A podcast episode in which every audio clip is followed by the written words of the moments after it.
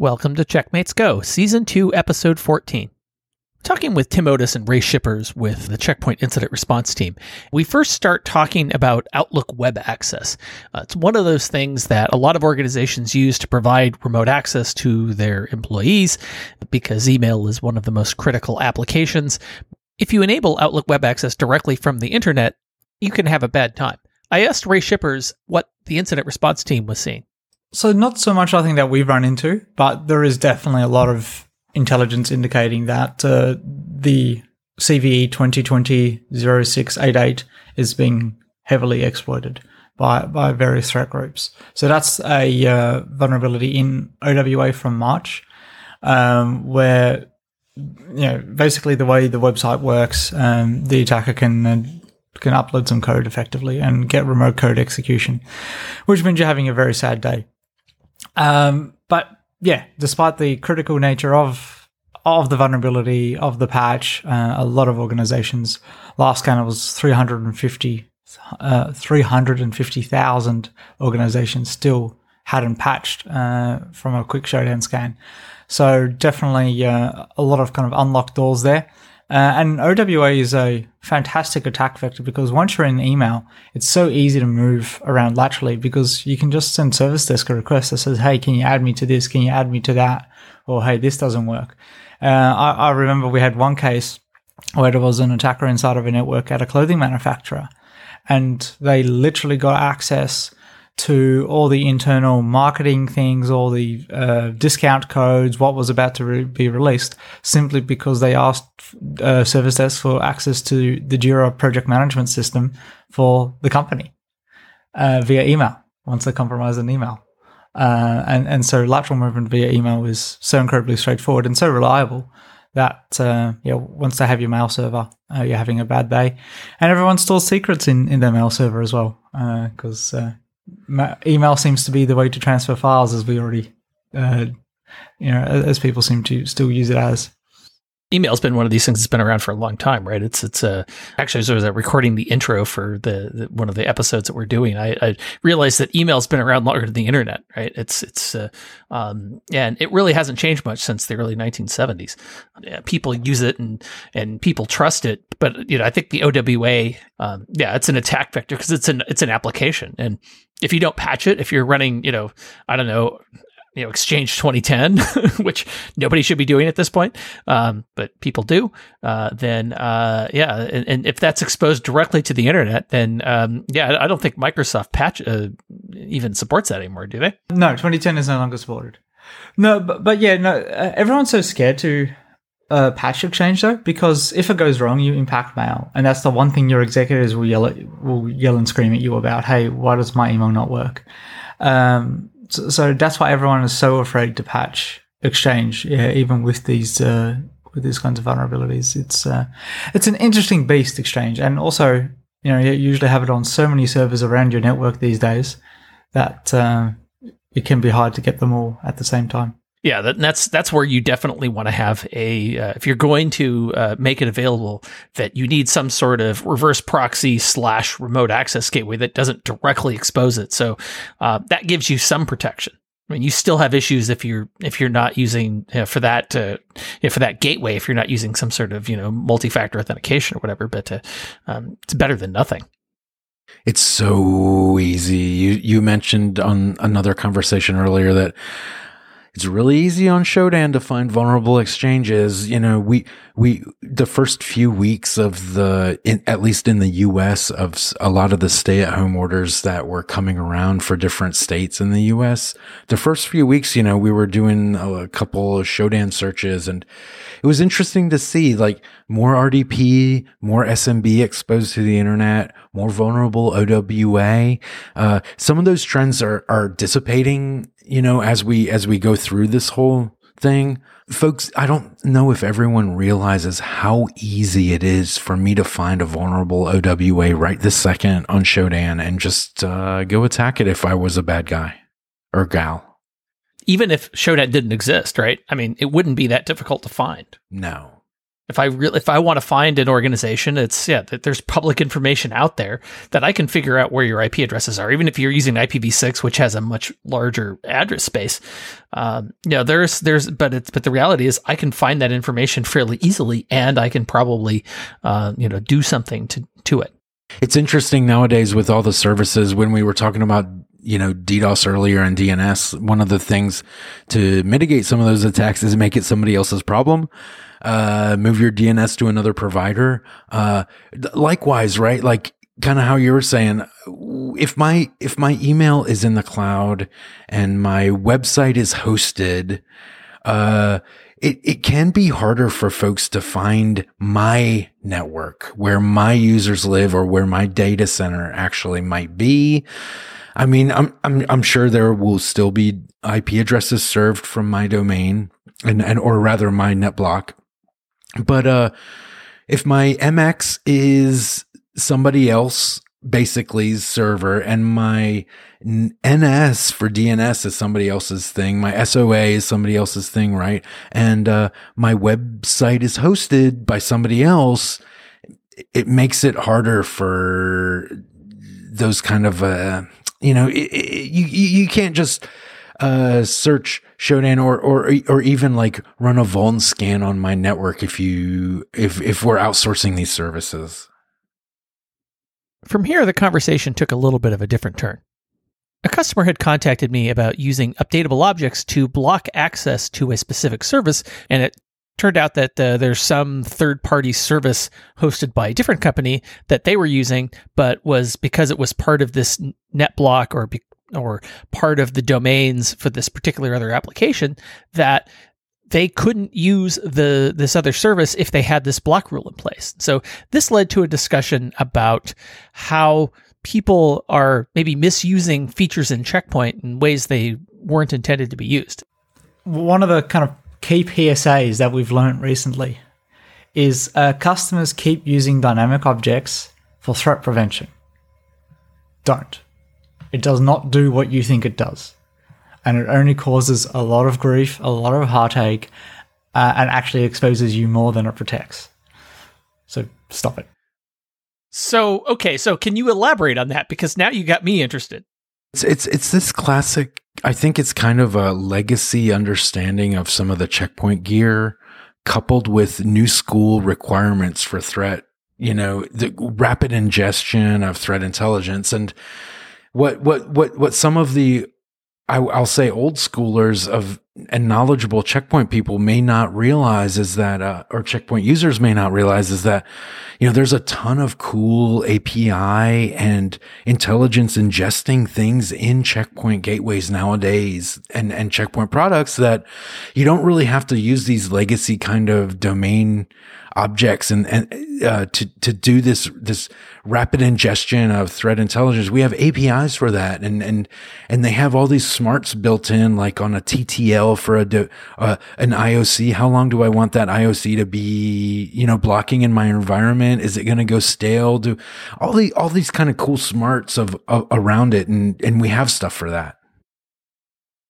And by the way, you don't have to manage it. Right. So, so what actually happens is that we have we've now found a number of customers. Uh, lo- and sorry, you're t- right, Tim. It's dom- uh, domain objects, not dynamic objects. Loading uh, bad domains, so C2 domains, domains from bad guys, into uh, their system as domain objects, and then using policy to block a- what, what they think is block access to it.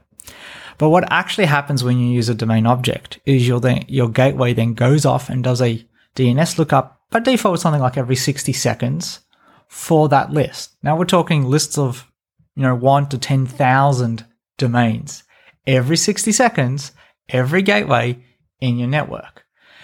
So apart from the traffic where you're effectively DDoSing yourself, the other challenge is you're now asking effectively bad guy infrastructure, what IP does the bad guy live at?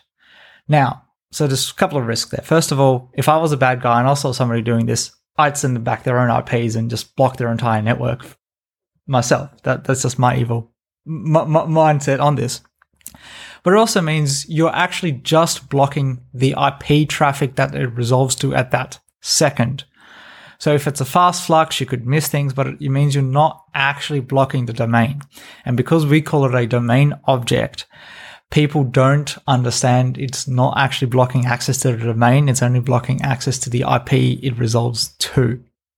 And that confusion is where we run into issues is that people think they're blocking access to a domain, all happy. And so we actually had a couple of cases now where people have had Antibot fire off because they have traffic to APTs and we're sitting there wondering why are all these different communications happening to these bad guy C2s. And then we worked out they had it in their own firewall policy and all their gateways were asking for it. This reminds me of a conversation I had with a um, with a customer on, on the community about um, you know what's the difference between a domain object and um, you know you defining an application uh, signature.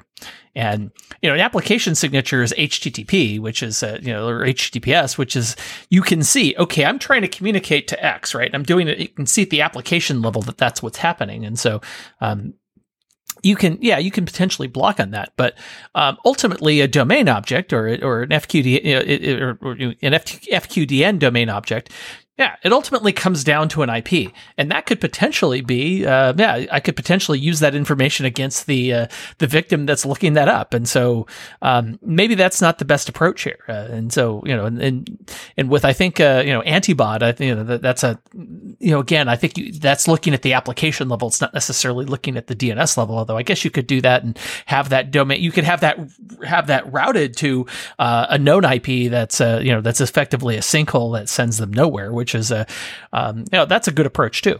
Yeah, and as Tim was saying, we have the APIs now, but we also support uploading STIX or a CSV. So the other interesting thing with the customers that we're working with, those that create these massive lists manually, it actually takes them a lot of time and a lot of effort. But they receive the alert and all the intelligence in a STIX or CSV format. So it's actually quicker to do it right through Antibot and use the threat prevention upload custom IOC capability that we have because it takes them five seconds rather than creating and manually curating these huge lists, which don't actually do what they think they do. So, uh, so yeah, so our PSA is please stop using domain objects for, uh, for threat prevention. Use the API or use custom IOCs. Yeah, that's been that's been added. I think what in RD twenty. Actually, R seventy seven thirty, right? I think. Oh, good lord! No, we had R R seventy R seventy five forty. We had the management add on that supported custom IOCs. I, I remember back in back back in the day. Yeah hopefully everybody's on you know and actually we, i think we saw some stats that it's actually uh, that the majority of our customers right now are actually on 8010 um, they should be on 80 you know they should be on later releases than that. But uh, yeah we did uh, so yeah we actually had a conversation uh, so Indeni um, had put out their statistics and it's their customers that are also running checkpoint and they're a lot of their customers i think skew a little bit differently than ours. Um, but our statistics are yeah it's pr- roughly a third of our customers i think are running, uh, um, you know, 80.10. And I've, I've, there's a graph. Um, I should probably put it in the show notes or something. Um, at least from February, but uh, but yeah, I think it's uh, so yeah that functionality's been there a while, and they should use it because it's a uh, in you can pull the pull the data from anywhere uh, and leverage it with Antibot.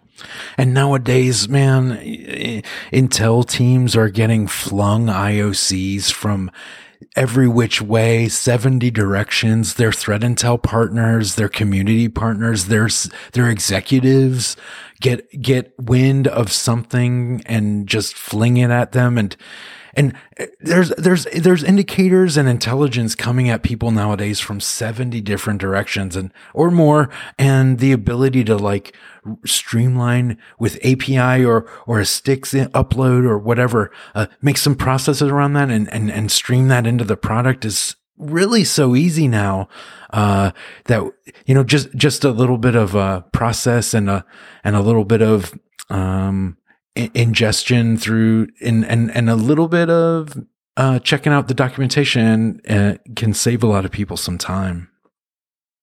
Yeah. Or, you know, and obviously we we leverage the best resources in Threat Cloud. So if you're using our threat prevention blades, then you're already leveraging the best intelligence and we validate, you know, we, we use we use some third parties and we, of course we add our own stuff to it as well. And uh, yeah, we, I think it's uh, yeah, uh, I'm not saying don't manage your own threat intel and there's reasons why you might want to import uh, a specific set of threat intel because maybe you are uh, you know, a you know that that you have some specific yeah, for your industry that uh, that maybe we're not putting in there. But uh, you know, we're you know we, have got uh, you know more than hundred thousand customers that uh, in, in, that we manage uh, threat intel for uh, effectively through Threat Cloud. For the for the smaller organizations, we we got some pretty good threat intel, and I mean, you've seen the, you've seen some of the stuff that we post on on on our threat research blog, and and you know that gets incorporated into the product, and we're able to see all of that and and make a you know and do threat prevention based on that. So for for the smaller customers, I think it's a uh, that's a great resource. And, and and yes, if you're a larger customer and you have a threat intel team and you're able to um, incorporate your own stuff, yeah, we've got you know we have the have the technology to make that easy. Great point. More often than not, like our team triages a bunch of lists of indicators. More often than not, Threat Cloud's got it. You know, everything's in Threat Cloud and we're good to go. The, the, the cases we work with most where people have indicators that aren't there are it's it's it's it's kind of classified data law enforcement data maybe data that's not publicly available or we can't yet share because it's you know we're uh, pending on a current law enforcement investigation or something like that. But yeah more often than not you know we get lists of 7000 10000 12000 indicators and more often than not most of them or all of them are already in threat cloud you know already there. Yeah. The benefit of your NGTX subscription, right? But you do have to turn it on, right? You might be you yes. may be paying for it, but yes. you haven't turned it on. So turn it on. We see that a lot, unfortunately, too. Yeah. that that's our other PSA. Turn, yeah, turn it on. It's, it's the default now. The I think with the, with the new yes. appliances that we put out. I mean, now NGTX is I think the default, and so you should be able to uh, um, so le- leverage that. I mean, and it's and even just uh, you know again uh, you know that some having some of that stuff in there and and you know stripping out the the the stuff that's potentially malicious and not getting in the way of customers is really important. But I think also really the uh, um, but yeah turn yeah turn it on and, and even if you just put it in detect mode, which I don't you know I, you know, you should be in prevent mode, obviously, but even in detect mode, at least just see what it sees, and maybe there is something bad there, and that should tell you something that's, uh, you know, that's that's going wrong. Uh, absolutely, and I think you know the um, yeah, I, I, love TE, and I think you know everyone should run TE and put it in hold mode and not have it in background. But but I can understand it has a bit of an impact. But even just running Antibot, which has an AV, which has such a low performance hit on the cap- capability and power of our appliances these days, it should be at a minimum. Like just turn it on. Just if you know you're talking to C2 and you're about to have a sad day, at least knowing about it before your stuff gets ransomed or it all gets walked out the front door, at least it gives you a fighting chance. And being able to the, to rewind. Yeah, the more controls you put in, right, the better. Yeah. Being able to rewind the story, even if it is detect, like you were saying, even even just having the visibility is awesome. Countless cases we work, we don't have the data to tell the story of what happened because logging is not enabled or log retention is like a day or some, you know, very, very short. And yeah, so the, the visibility is awesome. Turn on prevention though. I mean, why not? Like just save yourself some headaches. Thank you for listening to this episode of Checkmates Go. You can subscribe in your favorite podcast app. You can also send us feedback via email at checkmates at checkpoint.com. Thanks for listening.